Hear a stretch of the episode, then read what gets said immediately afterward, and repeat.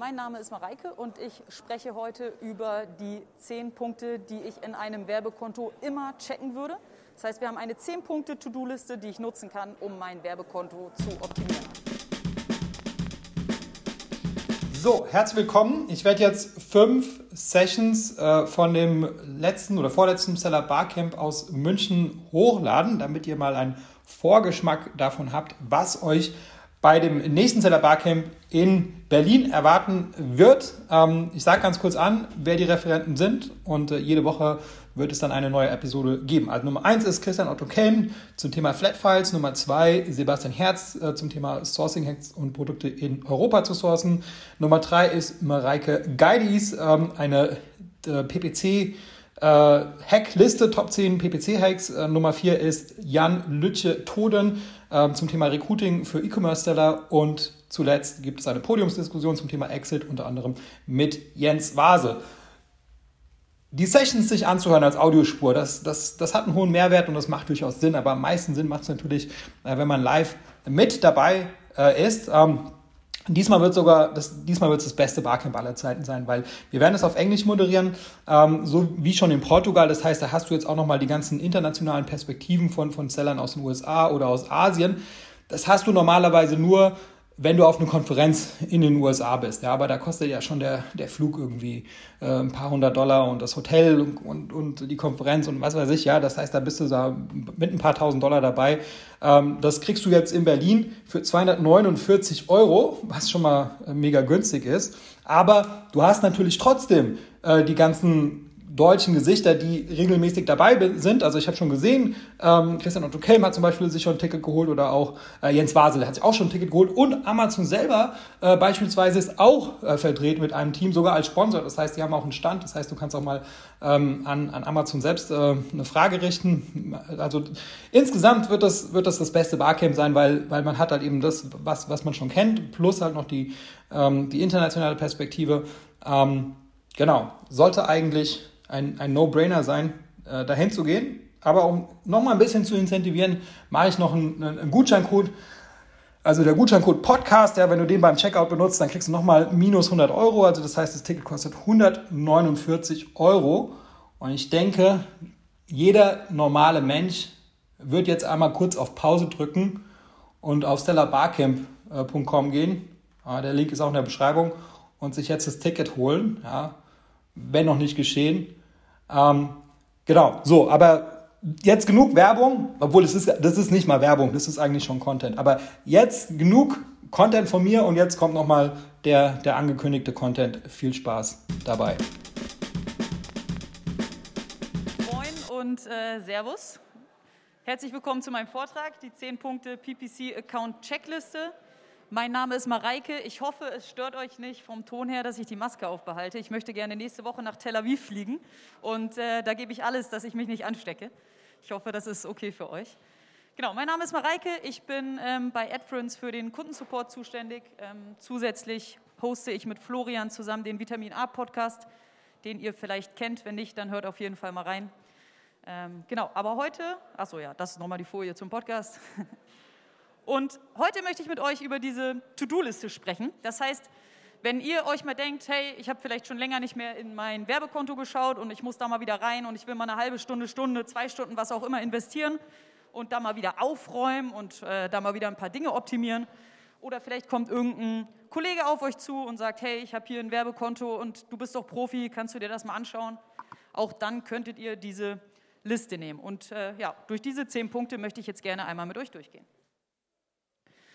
Punkt Nummer eins, ähm, wenn ich mir zum Beispiel einen Account anschaue, dann ist das Erste, was ich mache, ich schaue, ob es irgendwelche Kampagnen gibt, die budgetlimitiert sind. Manchmal sieht man dann sowas, so ein Ad-Spend auf einer Kampagne mit einer gleichförmigen Linie und da erkennt man schon, okay, das ist nicht die Realität, sondern das ist ein Budgetlimit. Diese Kampagne gibt jeden Tag 800 Euro aus und äh, ja, diese schöne gerade Linie, die sieht man wirklich nur bei einem Budgetlimit. Und ein Budgetlimit ist nicht so cool, weil dann die Anzeigen nicht den ganzen Tag über ausgespielt werden. Ähm, weiter rechts auf dem Graphen sieht man dann, dass die Werbekosten ein bisschen sinken. Und jetzt ist natürlich die Frage, wenn die Werbekosten sinken, habe ich dann auch weniger Sales und Klicks? Nein. Was wir hier gemacht haben, ist, wir haben die Gebote gesenkt, dadurch hat sich der durchschnittliche CPC gesenkt und dadurch haben wir mehr Traffic zu einem günstigeren durchschnittlichen CPC eingekauft. Und das ist ziemlich cool, weil wir haben mehr Traffic, wir haben mehr Sales, wir werden den ganzen Tag über ausgespielt, wir nehmen den ganzen Tag über an Auktionen teil. Das heißt, das gucke ich mir als allererstes an. Gibt es irgendeine Kampagne, die am Budgetlimit ist? Das kann ich zum Beispiel machen, indem ich diesen Filter nutze, den ich in der Advertising-Konsole finde. Budget beinahe oder vollständig aufgebraucht. Dann werden mir alle Kampagnen angezeigt, die zu diesem Zeitpunkt ihr Budget aufgebraucht haben. Und dann sollte ich in diese Kampagnen reingehen und an den Geboten drehen oder das Kampagnenbudget erhöhen. Auf jeden Fall wenn ich mich in einer ACOS-Strategie, in einer Performance-Strategie befinde, sollten Kampagnen niemals budgetlimitiert sein. Das ist der Punkt Nummer eins. Punkt Nummer zwei, den ich mir gerne angucke, wenn ich mir so ein Werbekonto reinziehe, ist, ob es eine nachvollziehbare Kampagnenstruktur gibt. Das heißt, ich spreche mit demjenigen, dem dieser Account gehört und frage, hey, okay, du hast hier eine Kampagne, die heißt so und so, was ist denn da drin, was hast du mit der vor, was ist deine Strategie, welche Produkte liegen da drin, welche Targets liegen da drin. Und im besten Fall kann mir der Besitzer des Werbekontos das beantworten. Wenn nicht, dann haben wir schon mal ein Problem und dann weiß ich, okay, wir müssen ganz woanders ansetzen. Das hier ist ein Beispiel einer optimalen Kampagnenstruktur. Das heißt, wir haben hier drei verschiedene Produkte. Für jedes Produkt habe ich eine manuelle Kampagne, für jedes Produkt habe ich eine Autokampagne. Ich kann unterscheiden zwischen Non-Brand, Wettbewerber, vielleicht sogar Top-Keyword-Kampagnen. Das ist ein Best Practice. Es gibt aber sehr, sehr viele gute Beispiele. Hier habe ich euch drei mitgebracht. Wie gesagt, das Wichtigste ist, dass ihr wisst, was in den Kampagnen drin liegt, welche Produkte, welche Targets. Und das ist super cool, wenn man das dann anhand der Kampagnennamen direkt erkennt nachvollziehbare Kampagnenstruktur. Punkt Nummer zwei. Dann Punkt Nummer drei, super wichtig, gibt es Auto- und manuelle Kampagnen. Manchmal sehe ich Accounts, dort gibt es ausschließlich Autokampagnen. Ist nicht optimal. Dann sehe ich Accounts, da gibt es ausschließlich manuelle Kampagnen. Aus meiner Sicht auch nicht optimal. Aus meiner Sicht optimal ist es, wenn es Auto- und manuelle Kampagnen gibt. Und wenn diese Auto- und manuellen Kampagnen auch noch miteinander verknüpft werden. Das heißt, die Autokampagne kann man richtig gut nutzen, um dort herauszufinden, welche Suchbegriffe gut funktionieren. Diese Suchbegriffe kann ich dann in meine manuelle Kampagne hinzufügen und aus meiner Autokampagne ausschließen. Und in meiner manuellen Kampagne kann ich dann diese Suchbegriffe, diese Keywörter mit performancebasierten Geboten versehen. Das heißt, Cool ist immer eine Autokampagne und auch eine manuelle Kampagne und super cool ist, diese dann miteinander zu verknüpfen.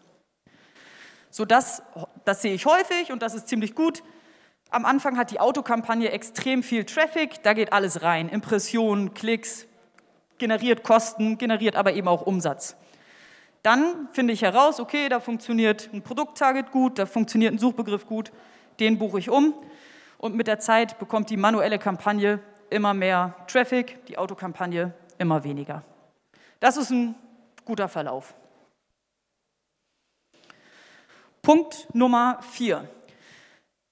Wir können auch ähm, schauen, ob es, ob es Brandkampagnen gibt. Das heißt, wenn ihr ein Produkt verkauft und ihr habt schon eine ja, mittel- oder doll starke Brand, das heißt, es gibt vielleicht schon Shopper, die nicht nur nach eurem Produkt suchen, sondern vielleicht sogar nach eurer, eurer Brand suchen wie in diesem Fall, ist es ein Brandsuchbegriff Rucksack Fjallreven oder auf der rechten Seite ein generischer Suchbegriff Rucksack. Was ist der Unterschied zwischen diesen beiden Suchbegriffen? Wenn eine Brand involviert ist, dann sehen wir häufig eine bessere Conversion-Rate, weil der Shopper, der sucht explizit nach dieser Brand, der möchte explizit ein Produkt dieser Brand kaufen. Das heißt, wir haben eine bessere Conversion-Rate und können dort entsprechend mehr in Werbung investieren. Und wenn jemand nach meiner Brand sucht, dann möchte ich auch ausgespielt werden. Dann möchte ich unbedingt oben ausgespielt werden. Dort soll nicht mein Wettbewerber ausgespielt werden. Und deswegen muss ich vielleicht auch ein bisschen mehr investieren, damit eben nicht mein Wettbewerber meinen Brand-Traffic wegklaut.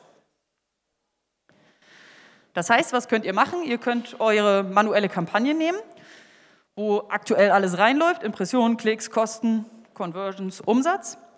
Und ihr könnt diese manuelle Kampagne in zwei Kampagnen aufteilen. In die eine bucht ihr alle ähm, Keywörter ein, die eben auch eure Marke beinhalten, also zum Beispiel nur eure Marke oder eben auch Produkt-Marken-Kombination. Und in die generische Kampagne bucht ihr generische Keywörter ein und schließt, ganz wichtig, das Markenkeyword aus.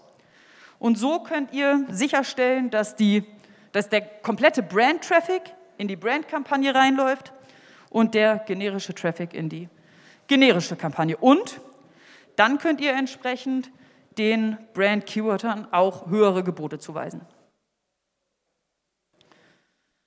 Okay, das war Punkt Nummer vier. Jetzt kommt Punkt Nummer fünf. Wir sehen häufig, haben wir gerade gesehen, wir haben jetzt eine, eine, manuelle Kampagne, einmal für Brand, einmal für generisch. Und wir haben vielleicht auch eine Autokampagne, ähm, die wir nutzen, um eben Suchbegriffe zu detektieren. Und trotzdem fehlt da noch irgendwas. Und zwar das, was da unten in diesen roten ähm, Rahmen rein soll. Und zwar nochmal eine Autokampagne. Eine Fallback-Autokampagne. Was soll diese Fallback-Autokampagne machen? Dort könnt ihr alle Produkte, die ihr habt, einbuchen. Ihr könnt diese Autokampagne mit niedrigen Geboten versehen. Diese Autokampagne kann neuartige Suchanfragen abfangen, aber vor allem kann diese Fallback-Autokampagne einspringen, wenn andere Kampagnen nicht mehr ausgespielt werden.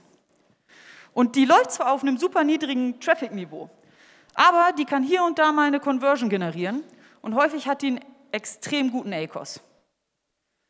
Also auch das, Punkt Nummer 5 haben wir jetzt, glaube ich. Schaut, ob ihr eine Fallback-Autokampagne habt. Wenn nicht, würde ich empfehlen, diese einzurichten. Punkt Nummer 6. Check der Top-Kampagnen und der Top-Keywörter. Häufig sehen wir in Accounts, es gibt sehr, sehr viele Kampagnen. Hier zum Beispiel über 800 Kampagnen. Und diese 800 Kampagnen geben zusammen über 35.000 Euro aus. Ihr könnt das auch nach Bestellungen sortieren oder nach Umsatz oder was auch immer. Das Wichtigste ist einfach nur, dass die größten Kampagnen oben stehen. Was wir hier sehen, ist, dass fünf von 800 Kampagnen, also 0,5 Prozent aller Kampagnen, generieren 30 Prozent aller Kosten. Die erste Kampagne generiert sogar 15 Prozent und die zweite Kampagne generiert 5 Prozent aller Kosten. Was will ich damit sagen? Die Kampagne Nummer 800, 801, 802 ist mir nicht völlig egal, aber ist mir erstmal völlig egal, weil ich gucke mir die Kampagnen 1, 2, 3, 4, 5 an, weil die für den Erfolg meines Werbekontos verantwortlich sind. Gehen wir mal in diese Kampagne Nummer 1 rein und sehen, in dieser Kampagne liegen über 800 Keywörter. Und wir sehen jetzt die Top 7 Keywörter sortiert nach Ausgaben. Auch hier, ihr könnt wieder nach Bestellung, Umsatz, was auch immer sortieren, sodass die wichtigsten Keywörters, Keywörter oben stehen. Auch hier sehen wir wieder, 0,8 Prozent aller Keywörter sind für 53, das ist eine krasse Zahl, sind für 53 Prozent der Ausgaben dieser Kampagne verantwortlich. Und allein das erste Keyword für knapp 20 Prozent und das zweite Keyword für 12 Prozent. Was ich damit sagen möchte, schaut euch, sortiert eure Kampagnen, sortiert eure Keywörter und schaut euch vor allem eure Top-Kampagnen und eure Top-Keywörter an. Denn wenn ihr die optimal aussteuert, hat das einen sehr, sehr großen Einfluss auf den Erfolg eures Werbekontos. Also identifizieren, dann Performance-Check für diese Top-Kampagnen, Top-Keywörter, zum Beispiel Kampagneneinstellungen optimieren und eben Gebote ähm, der Keywörter optimieren. Okay, Punkt Nummer 7. Check, ob die Topseller-Produkte aktiv sind, ob die ausgespielt werden und ob die gekauft werden. Manchmal kommen Kunden auf uns zu und sehen in einer Kampagne von heute auf morgen einen krassen Umsatzverlust. Und was wir dann machen, wir gehen in die Kampagne rein, wir gehen in die Anzeigengruppe rein und wir gucken uns diese Werbeanzeigen an, die Produkte. Und im besten Fall, im Normalfall, haben diese Kampagnen, haben diese Werbeanzeigen den Status geschalten. So, dann werden sie ausgespielt und können Conversions generieren. Das ist super. Das wollen wir gerne haben. Manchmal sehen wir aber nicht den Status geschalten, sondern den Status angehalten. Angehalten kann bedeuten, dass ihr selber diese Werbeanzeige pausiert habt. Angehalten kann aber auch bedeuten, dass Amazon, aus welchem Grund auch immer, diese Werbeanzeige angehalten hat. Sie wird nicht mehr ausgespielt, sie kann keinen Umsatz mehr generieren. Nicht so cool. Vor allem, wenn es eben eure Top-Produkte sind. Manchmal haben sie auch den Status nicht berechtigt. Auch nicht cool. Vor allem, wenn Amazon uns einfach nur die Information gibt, das Angebot ist nicht für die Werbung qualifiziert. Deswegen ist es nicht berechtigt, deswegen spiele ich es nicht aus. Manchmal gibt Amazon aber auch Informationen, Empfehlungen. Zum Beispiel in diesem Fall, dieses Produkt ist nicht berechtigt, aber Amazon gibt uns sieben Empfehlungen, was wir tun können, um das Produkt wieder, ähm, um für, den, für das Produkt den, den Status zu verändern und damit dieses Produkt wieder ausgespielt wird. So eine Empfehlung kann sein, verfassen Sie einen überzeugenden Produ Produkttitel, verwenden Sie mindestens vier Bilder, verwenden Sie zoombare Bilder und so weiter und so fort. Was ihr dann machen könnt, ist diese Empfehlung durcharbeiten. Wenn ihr keine Empfehlung habt, dann weiß ich auch nicht, dann versucht den, den Amazon Support zu, zu kontaktieren, versucht euch euer Listing anzuschauen, versucht selber darauf zu kommen, was das Problem sein könnte. Ganz, ganz wichtig, alle Top-Produkte haben den Status geschalten und können ausgespielt und verkauft werden. Check Nummer 8, Check der Listing-Qualität. Sind die wichtigsten Kriterien erfüllt? Die aus meiner Sicht wichtigsten Kriterien eines Listings sind zum einen ein präziser und ansprechender Titel mit den wichtigsten Fakten. Außerdem gelungene Produktbilder. Ich weiß nicht, wie es euch geht, aber ich als Amazon-Shopper, ich schaue mir die Produktbilder an und ich möchte dadurch verstehen, was kann das Produkt, was kann ich damit anfangen, ist das was für mich. Außerdem kaufen Shopper gerne das, was andere als positiv bewertet haben. Haben andere schon gekauft, sind zufrieden damit, alles klar, dann werde ich wahrscheinlich auch zufrieden damit sein. Und der Preis ist ein sehr, sehr wichtiges Kriterium. Da kann man sich im Markt umschauen, passe ich da so ungefähr in das Preisgefüge rein, bin ich nicht zu teuer, bin ich nicht zu günstig, passe ich da so rein. Und weiteres wichtiges Kriterium, relevante Informationen in der Beschreibung. Das heißt, checkt euer Listing, checkt das Listing auf die wichtigsten Kriterien. Ich glaube, jetzt direkt im Anschluss um 15 Uhr erzählt Christian Otto Kelm auch etwas zur ähm, Anlage eines Listings, da wird das bestimmt auch Bestandteil sein, könnt ihr euch auch gerne noch reinziehen. Okay, Punkt Nummer 9, Gebotsanpassungen. Gebotsanpassungen für Platzierungen. Und auch hier schaue ich gerne in die größten Kampagnen rein, die Kampagnen mit den meisten Daten und schaue, ob hier Gebotsanpassungen für Platzierungen schon genutzt werden. Der größte Fehler aus meiner Sicht ist, diese Einstellung nicht zu nutzen, also zumindest auf den größten Kampagnen. Bei den kleineren ist es zum einen schwierig, ähm, die optimalen Gebotsanpassungen zu berechnen. Wenn da wenig Daten drauf sind, ist das kaum möglich. Und es hat auch wenig Auswirkungen. Also auch hier wieder für die Top-Kampagnen die Gebotsanpassungen oder die, erstmal die Performance der ähm, Platzierungen analysieren und dann entsprechend die optimalen Gebotsanpassungen anpassen. Das ist der größte Fehler. Und äh, der zweite Fehler aus meiner Sicht ist, wenn ich das einmal einstelle und dann nie wieder angucke. Das heißt, wenn ihr das einmal einstellt, dann guckt euch das mindestens einmal im Monat an, schaut, ob sich die Performance verändert hat und ähm, passt die Gebotsanpassung pro Platzierung gegebenenfalls an. Viel tiefer möchte ich in dieses äh, Thema Gebotsanpassung gar nicht einsteigen. Ähm, wir haben dazu zwei Podcast-Folgen aufgenommen. Einmal die Folge 25 da sprechen wir einmal darüber, wann ich ähm, welche Geburtsanpassung, also welchen Wert eintragen sollte. Und ähm, dann noch die Folge 68, da geht es um sechs Fehler beim Umgang mit Geburtsanpassungen nach Platzierung. Wenn euch das interessiert, hört da gerne einmal rein. Ansonsten nehmt mit, für die Top-Kampagnen ist das eine wichtige Einstellung, die nicht zu vernachlässigen ist. Okay, Punkt Nummer 10 und damit der letzte auf meiner To-Do-Liste, der letzte Haken, den wir setzen wollen, ist, werden alle Kampagnentypen verwendet, werden alle verfügbaren Kampagnentypen geschalten.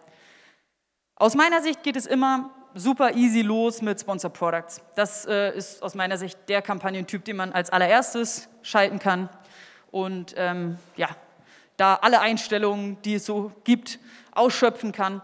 Und wenn meine Sponsor Products Kampagnen richtig gut laufen, dann kann ich mich in Schritt zwei mit den Sponsor Display Kampagnen beschäftigen und ähm, kann diese erstellen. Aus meiner Sicht kommt dann als äh, Schritt zwei die normalen, in Anführungsstrichen, Sponsor Brands Kampagnen. Das ist ein bisschen aufwendiger, die, die einzurichten, ähm, aber auch, ja, vor allem wenn ich eben eine, eine Marke habe und die Marke schon bekannt ist, ein nicht zu vernachlässigender Kampagnentyp. Und Punkt Nummer vier oder Typ Nummer vier, Sponsor Products Video. Fangt ganz einfach mit Typ Nummer eins an, aber hört dort nicht auf, sondern macht gerne mit Schritt zwei, drei, vier weiter und seht zu, dass in euren Werbekonten alle Kampagnentypen vorhanden sind und genutzt werden, sodass ihr überall ausgespielt werdet, überall gesehen werdet und überall die Möglichkeit habt, ähm, Traffic einzukaufen und eben auch Conversions einzukaufen. Okay, und dann ist das die, die To-Do-Liste, die 10-Punkte-Liste, die man so nach und nach abhaken kann. Ich weiß nicht, wie es euch geht, aber mir macht das immer ganz viel Spaß, To-Do-Listen abzuhaken. Genau, äh, nehmt das gerne mit. Ich hoffe, das äh, hat euch geholfen. Wenn ihr Fragen habt, dann immer her damit.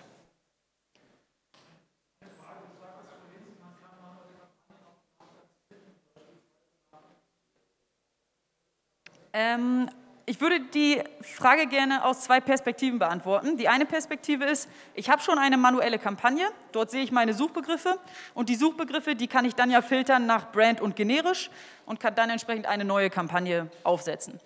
Das heißt, ich weiß zumindest schon ungefähr, welche Suchbegriffe, welche Keywörter für mich wichtig sind.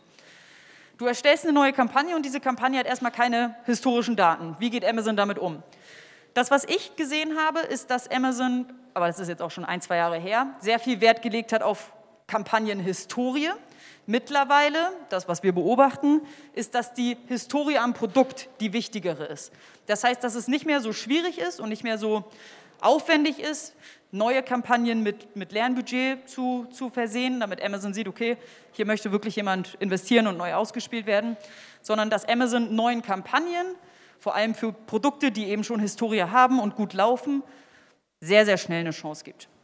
Ähm, ich finde, das kommt immer so ein bisschen auf äh, ja, dem, das Produkt an und welches, äh, welche Phase des Produktes. Denn wenn du am Anfang eines Produktes, also im, äh, im Launch quasi, ähm, eine Autokampagne aufsetzt, dann definiert Amazon, der Algorithmus von Amazon ja dein Produkt am Anfang gerade insbesondere und sagt, okay, das Produkt ist das, das Produkt ist das, aber das ist das nicht. Mit einer Autokampagne gibst du Amazon ja quasi die Macht, dein Produkt zu definieren.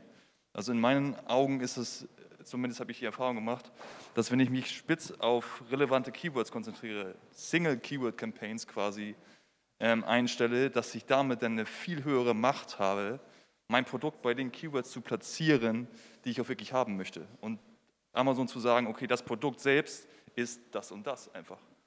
Und das ist quasi meine ähm, ja, meine Meinung dazu. Und im Endeffekt, wenn es dann später ist und du jetzt versuchst, dein Produkt zu optimieren, ähm, dann ist, hast du natürlich recht, finde ich, Autokampagnen und dann daraus extrahieren in manuelle Kampagnen. Aber ich finde, am Anfang ist es tatsächlich etwas anders. Oder wie siehst du das? Sehr, sehr gute Frage und guter Diskussionspunkt. Also ich glaube, da gibt es kein richtig und kein falsch. Ähm, ich glaube und ich hoffe, dass man aber sein Produkt eben schon durch sein Listing definiert hat. Das heißt, man hat ein richtig geiles Listing aufgesetzt. In diesem Listing, in der Beschreibung, im Titel sind all die Keywörter, die aus deiner Sicht wichtig sind, Backend-Keywords und so weiter und so fort. Das heißt, selbst wenn du eine Autokampagne schaltest, hast du Amazon ja durch deine Listing-Informationen schon vorgegeben, was, genau, was dein Produkt ist, was dahinter steckt und zu ähm, welchen Informationen oder zu welchen Suchbegriffen du dieses Produkt angezeigt haben möchtest. Aber ja, ich gebe dir recht, wenn man dann eine Autokampagne schaltet, ist Amazon trotzdem manchmal sehr kreativ, definitiv, haben wir auch schon gesehen. Was man natürlich auch machen kann, ist, Hat, man hat sein Listing, hat eine Autokampagne und eine manuelle Kampagne. Und die Keywörter, die du für dein Listing schon recherchiert hast, die kannst du natürlich auch schon von Anfang an in die manuelle Kampagne einbuchen und aus der Autokampagne ausbuchen, sodass du schon ein bisschen was in der manuellen Kampagne drin hast und äh, die Autokampagne entsprechend ein bisschen einschränkst. Und was man natürlich auch immer machen sollte, ist in, der, in die Autokampagne reingehen, sich die Suchbegriffe angucken und vor allem die ausschließen, die negativieren, die überhaupt nicht relevant sind.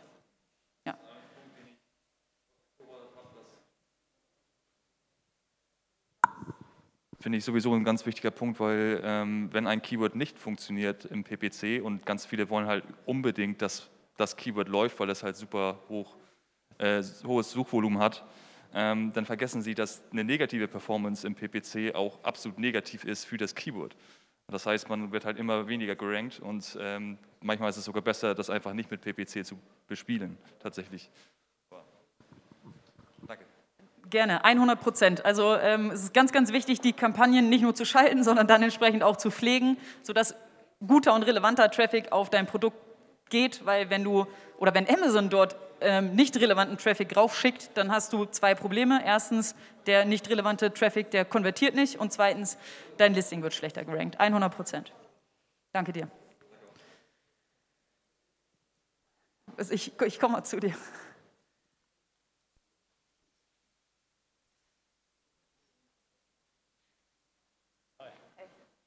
Ich habe zu dem Thema eigentlich nur noch mal eine Frage, also zu dem Negativstellen von Keywords. Bei mir ist das so, dass ich habe sehr technische Produkte und in den breiten und Autokampagnen, die laufen jetzt über ein Jahr, wird halt immer mehr Müll ausgespielt. Während ich zwar vieles negativ exakt setzen kann, bin ich bis heute noch immer beim selben Problem, dass bei technischen Produkten, wo zum Beispiel ein Sonderzeichen drin ist, ich kriege die nicht auf negativ gestellt.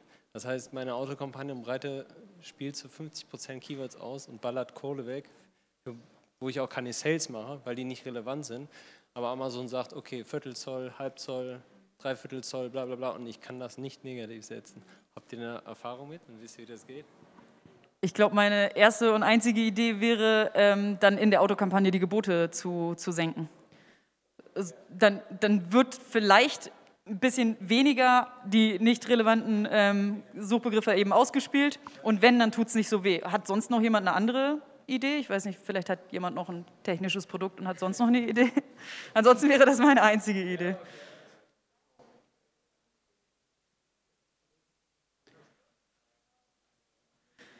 Gibt sonst noch eine Frage?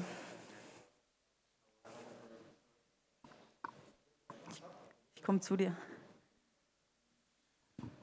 Und zwar, ähm, mal angenommen, ich habe in der gleichen Kategorie von dem gleichen Produkt, sagen wir mal, äh, einen Füller, ich habe fünf verschiedene Füller. Äh, wie würdest du da die Kampagnenstruktur aufsetzen für den gleichen Produkttyp, der ja im Zweifel die gleichen Keywords hat? Wie wäre da deine Kampagnenstruktur, die du vorschlägst? Das heißt, du hast ein Produkt und dann verschiedene Varianten. Unterschiedliche Produkte.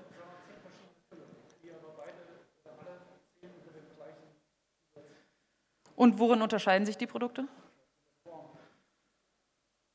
Okay, also es sind unterschiedliche ASINs, die sich in der Form zum Beispiel unterscheiden.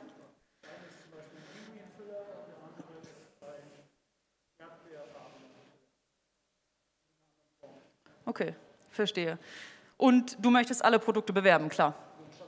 Ja, genau. Dann, also es gibt zwei Möglichkeiten, auch da glaube ich kein, kein falsch und kein richtig.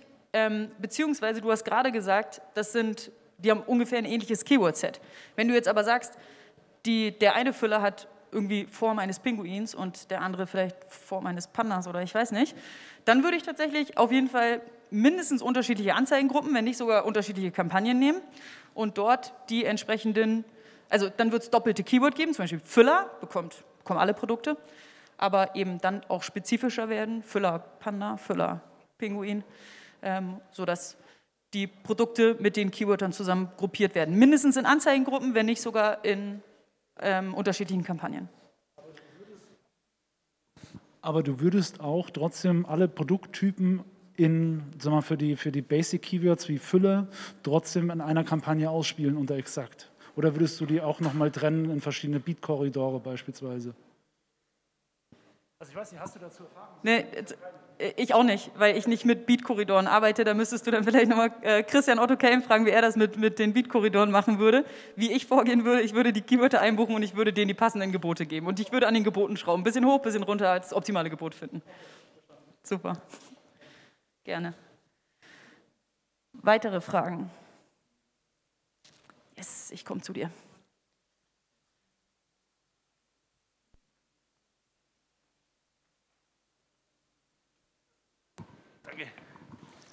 Ähm, manchmal passiert es mir, dass ich ein Keyword einfach nicht ausgespielt bekomme. Also nicht nur so 80-20 Verteilung, sondern gar nicht. Null Impressions. Ähm, Kategorie richtig, Keyword äh, auch im Listing drin. Ich habe es dann mal so weit getrieben, dass ich acht einzelne Kampagnen mit Single-Keywords sogar ähm, befeuert habe. Wirklich hohes Gebot, hohes Budget, trotzdem keine Ausspielung. Äh, woran kann es noch liegen äh, oder wie kann man es wirklich forcieren? Und vielleicht Anschlussfrage, ähm, hat es wirklich Einfluss auf organisches Ranking, äh, wenn ich so spitz auf ein Keyword gehe? Also erstmal ist Amazon der Grund, warum diese Kampagne oder dieses Keyword nicht ausgespielt wird. Und häufig ist es dann, dass Amazon eben sagt, dein Produkt ist zu diesem Keyword nicht relevant. Das ist das Argument von Amazon. Wenn du jetzt sagst, das ist relevant und das hast du dort hinterlegt im Listing und so weiter und so fort, schwierig. Weiß ich, kann ich, kann ich dir leider nicht beantworten. Auch da gerne einmal den Amazon Support fragen oder du hast eine Idee.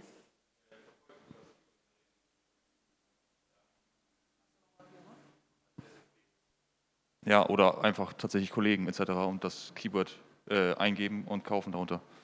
Und das halt, wenn es, kommt darauf an, wie lange dein Produkt äh, online ist und wie die Historie tatsächlich ist, musst du. Ja? Entweder URL, ist nicht ganz so äh, sexy eigentlich, aber ganz viele machen es halt. Ähm, und ansonsten halt wirklich, hol dir eine Gruppe, die das, ähm, das Produkt kaufen über das Keyboard. Also dem ganzen kleinen Schubs geben und äh, Menschen bitten, über dieses Keyword das Produkt zu kaufen, um den Amazon-Algorithmus darauf hinzuweisen, dass das wirklich ein wichtiges Produkt ist. Genau, und dann hattest du noch eine zweite Frage bezüglich der organischen Sichtbarkeit und ob Genau, also ähm, aus meiner Sicht, und das äh, haben schon einige Tests bewiesen, ist das ein, das sogenannte Flywheel. Das heißt, äh, wenn ich ein cooles organisches ähm, Produkt habe, was organisch gut gerankt ist, ich packe dort Werbung drauf, bringe also mehr Traffic, mehr Verkäufe und so weiter drauf, habe ich auch wieder ein besseres Ranking, ein besseres organisches Ranking und auch das hilft mir dann wieder in der Werbung. Also wenn wir uns da in einer Positivspirale befinden, ist das ganz hervorragend. Weitere Fragen?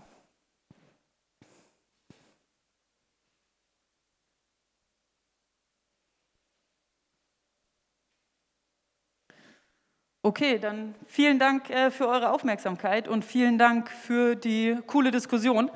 Äh, mein netter Kollege Dennis ist da. Wenn ihr Bock habt auf einen PPC-Guide, dann äh, nehmt euch den gerne mit, schnappt ihn aus Dennis Händen. Und ansonsten stehen wir auch unten. Wenn ihr noch mit uns sprechen möchtet, seid ihr herzlich willkommen. Vielen Dank und einen schönen Tag noch.